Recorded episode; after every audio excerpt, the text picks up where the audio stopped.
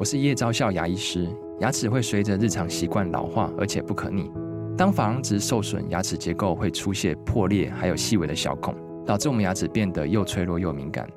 这边我真心推荐贝欧尼修复牙膏，内含 BioHAP 成分，搭配正确的刷牙习惯，经科学实证可在2周有效让牙齿再矿化，修复受损珐琅质的细微小孔。相关资讯及购买通路请参考资讯栏连结。每天10分钟，遇见更好的自己。远见天下文化 Podcast 1号课堂。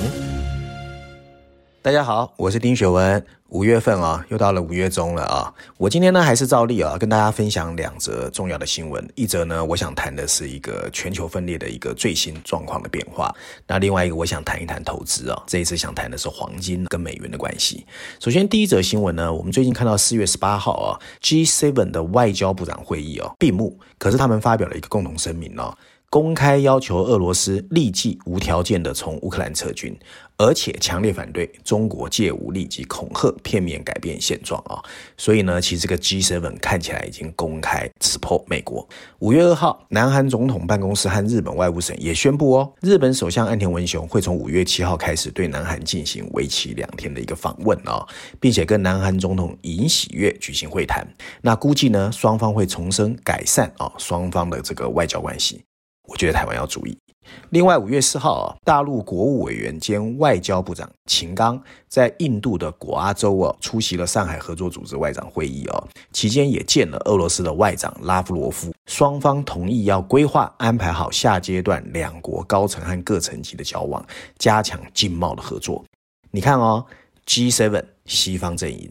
日本、韩国、美国，然后中国这边跟俄罗斯，所以这个全世界啊，看起来啊，所谓分裂成2个互相较劲的集团啊，已经拉不回来了。一个由美国主导，一个当然是中国主导。所以国际货币基金组织 IMF 最近也在警告，全球经济碎片化已经危在旦夕哦。那所有讯息都在告诉我们，这个世界出现了一个现象和趋势。什么现象和趋势？就是逆全球化的时代已经迎面而来。我们要怎么解读？我们要怎么因应这个局势的变化？首先我要引述的国际媒体呢是 CNN， 它的标题写的是 G7 外长统一战线，谴责俄罗斯战争，甚至谴责中国的胁迫。第2个是路透社，路透社的标题写的是全球风险上升，日本、南韩重启陷入僵局的经济谈判啊。还有一个呢是外交杂志啊，外交杂志的标题写得更直白，全球化或许还没死亡，世界却变得更加支离破碎，但相互依存呢仍然是一个很重要的准则。那事实上疫情过后，我们也看到各个国家几乎按捺不住，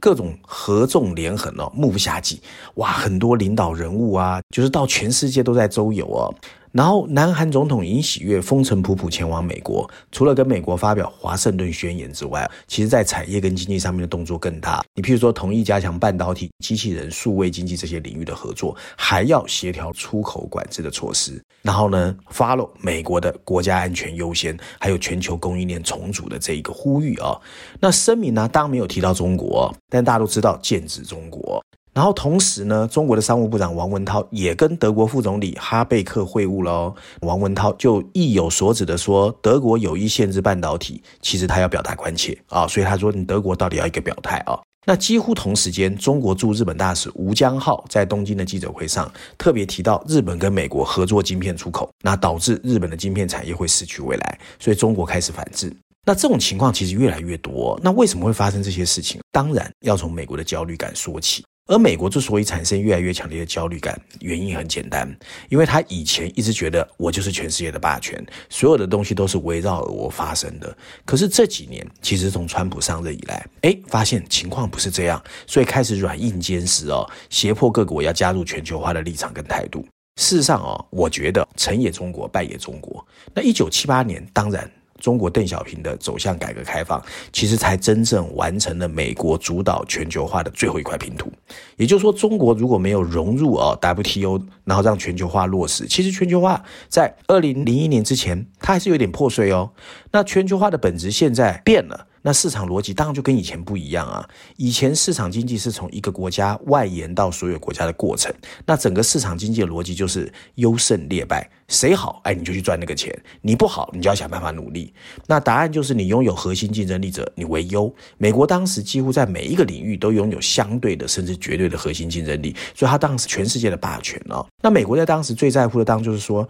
有没有国家不愿意彻底开放市场，所以他之前一直在做就是我要 push 你这个国家 open your door。 那几十年过去了，没有想到随着中国的改革开放，中国的竞争力越来越大，那中国的强势崛起，美国开始紧张，那加上这3年疫情嘛，我们看到事情越演越烈，俄乌战争、通货膨胀，整个事情出现，所以脱钩来了啊。那脱钩看起来是美国对中国的第一个主要思路，第二个呢，就是怎么联合一众的盟友一起对中国脱钩。那脱钩的思维逻辑其实也很简单，美国不想继续跟中国整合，因为整合的结果就是中国会占便宜，美国不愿意被占便宜，所以干脆我跟你一刀两断，那我也不想创造任何对美国不利的趋势。另外呢，运用美国目前还有核心竞争的领域，在宁可放弃自己的利益之下，不惜两败俱伤，这就是我们看到在半导体上的一些动作那美国还担心自己的力量不够啊，所以想方设法要拉一帮盟友一起来对付中国，这就是现在我们看到全世界地缘政治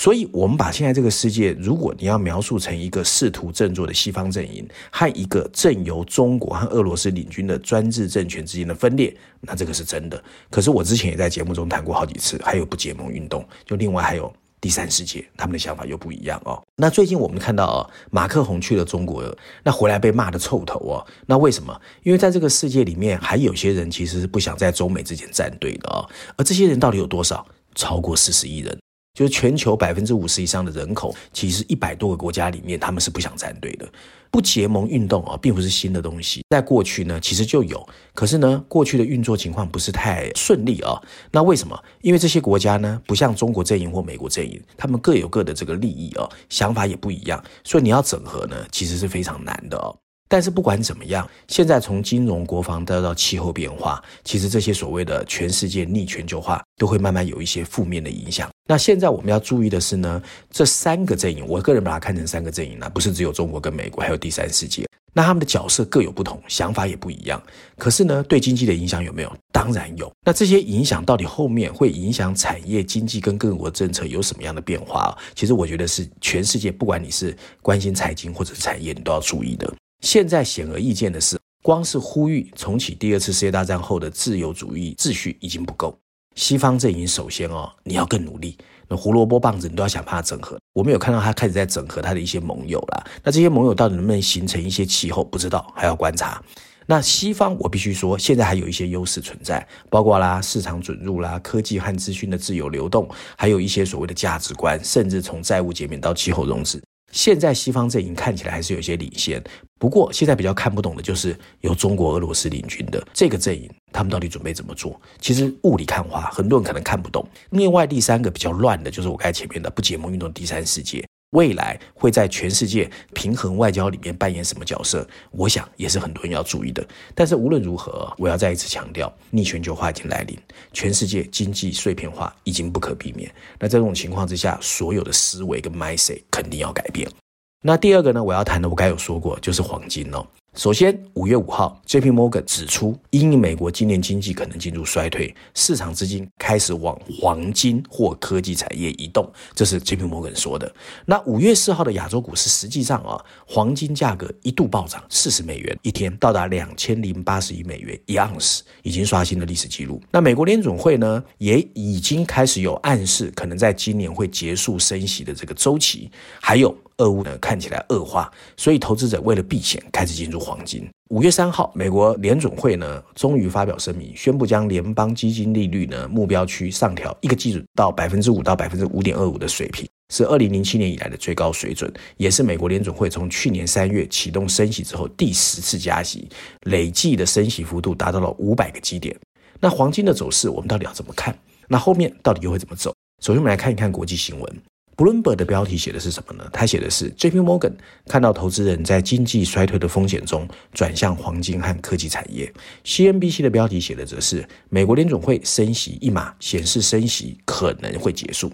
伦敦金融时报的标题则是美国银行产业的危机让黄金价格接近了历史新高。哇，最近黄金起起落落，很多人其实都在观察。那最近呢，世界黄金协会就有一份报告哦，这个报告对全球的经济状况和银行业的健康状况的担忧，那他们认为是这两个因素让黄金的需求保持旺盛，加上各国央行和投资人都热衷于增持黄金。那世界黄金协会呢，在一份有关黄金需求的报告特别说，第一季度的黄金总需求增加到1174吨哦，如果算上场外的黄金购买量，则同比增长 1%， 如果不包括场外交易的黄金呢，是下降 13% 到1081吨，所以很多人用各种管道都在买黄金。这个报告还说，各国央行继续增加黄金的储备，2023年第一季增加了228吨哦，比上一年增加了 176%， 很多。那报告还显示2023年的前三个月黄金买盘主要是由亚洲的央行主导，其中新加坡金融管理局个人就买了69吨，那与此同时中国央行也增加了58吨，土耳其增加30吨，印度增加7吨。在2022年全球各国央行购买早就已经创下了1136吨，所以黄金确实在过去两年是炙手可热。那展望后市我认为有三个因素会把黄金的这个提供源源不断去支持它。第一个就是美国联准会现在已经越来越明确，它可能很快会进入降息的周期。美国的利率如果走低，金价会受益于宽松的货币政策继续上涨。第二个呢是大国对抗，我们前一则有提到，还有地缘政治的局势越来越紧张，所以投资人买入黄金抵抗不确定性的需求也会升温。那第三个是全球去美元化有越演越烈的迹象，如果去美元化的话，许多国家也会把它的储备去扩大黄金。那基于这个观点呢，我认为在未来几个月或者更长时间呢，黄金价格还是有可能往上走的。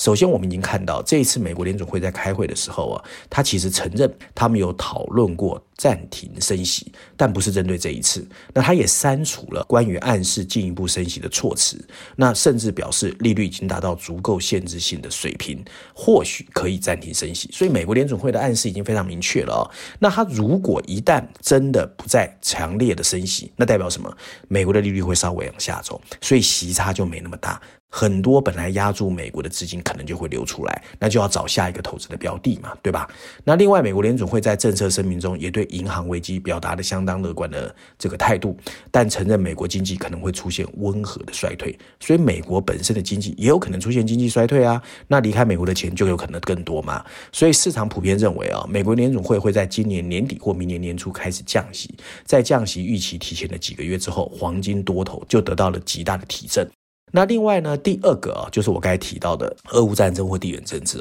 那 JP Morgan 的策略报告就有说，在联准会暴力升息之后，短天期公债殖利率被大力拉升，造成严重倒挂那本来全球就已经开始有一些经济的压力，那现在呢，其实美国银行业的危机如果声浪不断，加上乌俄战争、地缘政治，还有国跟国之间这种所谓的各种政治的这个风险，如果持续出现的话，全世界的避险风潮就会越来越大。那避险风潮如果越来越大，这些避险的资金如果美元又没办法走很强，那当然黄金有可能是更好的选择。最后一个呢，其实就是全世界我刚才前面有提到，如果去美元化的迹象加上地缘政治越来越出现，那黄金就会变成说大家在追逐的过程里面呢，升息的预期如果再次转变，也会让金价先呈现震荡。那震荡之后呢，在这个时间点，许多避险者如果了解到国际的风险变大，就会开始来调节黄金的部位，所以我觉得也不是一路往上走它可能会起起落落，因为我说过不确定性太大。那长线来看呢，黄金价格还是持续看好，理由也很简单，包括俄乌战争这些地缘政治风险，还有美中两强竞争的格局，甚至未来美元的霸权都会持续受到挑战。因此各国央行为了因应国际情势，也会开始调整黄金的储备，让黄金后面的价格也波动越来越大。所以我个人是觉得短期之内黄金价格会有震荡。那在这个时间点呢，许多避险者呢，你必须要先去看国际的风险到底情况怎么走，然后呢，你也不要一下压住太大。我觉得在你的 portfolio 里面有一些黄金是 OK 的，但是也不要全部去压住黄金，因为说实在2023年以后的情势其实是越来越复杂的。那照案例，我今天还是要推荐一下经济学的风民股市。这一期经济学的全球版本封面故事呢，又重回了乌鸦角色，它再度呼吁全球拼命印钞带来的债务危机。在全球版本的封面设计上啊，我们看见是一个金碧辉煌的幻想世界。那经济学用的英文字是 Fantasyland， 时髦男女搭配着无处不在的金币和金融指数。那上面有两排白色的字体，大字写的是财政的幻想世界，补充小字则是什么时候政治人物才可以苏醒。那经济学这次用了10篇文章，分别在序论第1篇第9页，欧洲板块第4篇第44页，财经板块第1篇第58页，还有财经板块第2篇第60页，有10篇文章哦，分别从全球、欧洲、美国、中国进行深入解析。那文章主要是说呢，其实政治人物对预算挑三拣四本来就是正常的，不过今天的全球财政已经变得没有预算的概念，只要我喜欢要印钞有什么不可以。这个极端现象哦，其实让人感觉背脊发凉。在美国，民主党和共和党在提高政府债务上限上正在进行一场互相纠缠的拔河闹剧，但投资人已经受不了，开始对美国第一次主权债务违约进行风险的定价。而这些政治人物忽略了一个更大的问题，各国呢人口老化，纾困成本上升，还有政府的利息账单急升，所以预算赤字也会跟着激增，但你的预算空间就越来越小。如果在这种情况之下你还拼命印钞，其实你的经济是真的会有压力的。所以经济学估计哦，到本世纪末，美国赤字每年可以达到 GDP 的 7% 左右，这是一个美国再怎么努力也没有办法修复的庞大缺口。而更让人担忧的是，没有人知道怎么去缩小它。但是美国如果一旦出问题，肯定它整个的危机外溢会影响到全球经济，所以这一篇封面故事大家如果有兴趣还是蛮值得看的。以上呢就是今天我想跟大家分享有关过去一周我个人觉得比较重要的财经新闻，希望大家喜欢，我们下个礼拜见。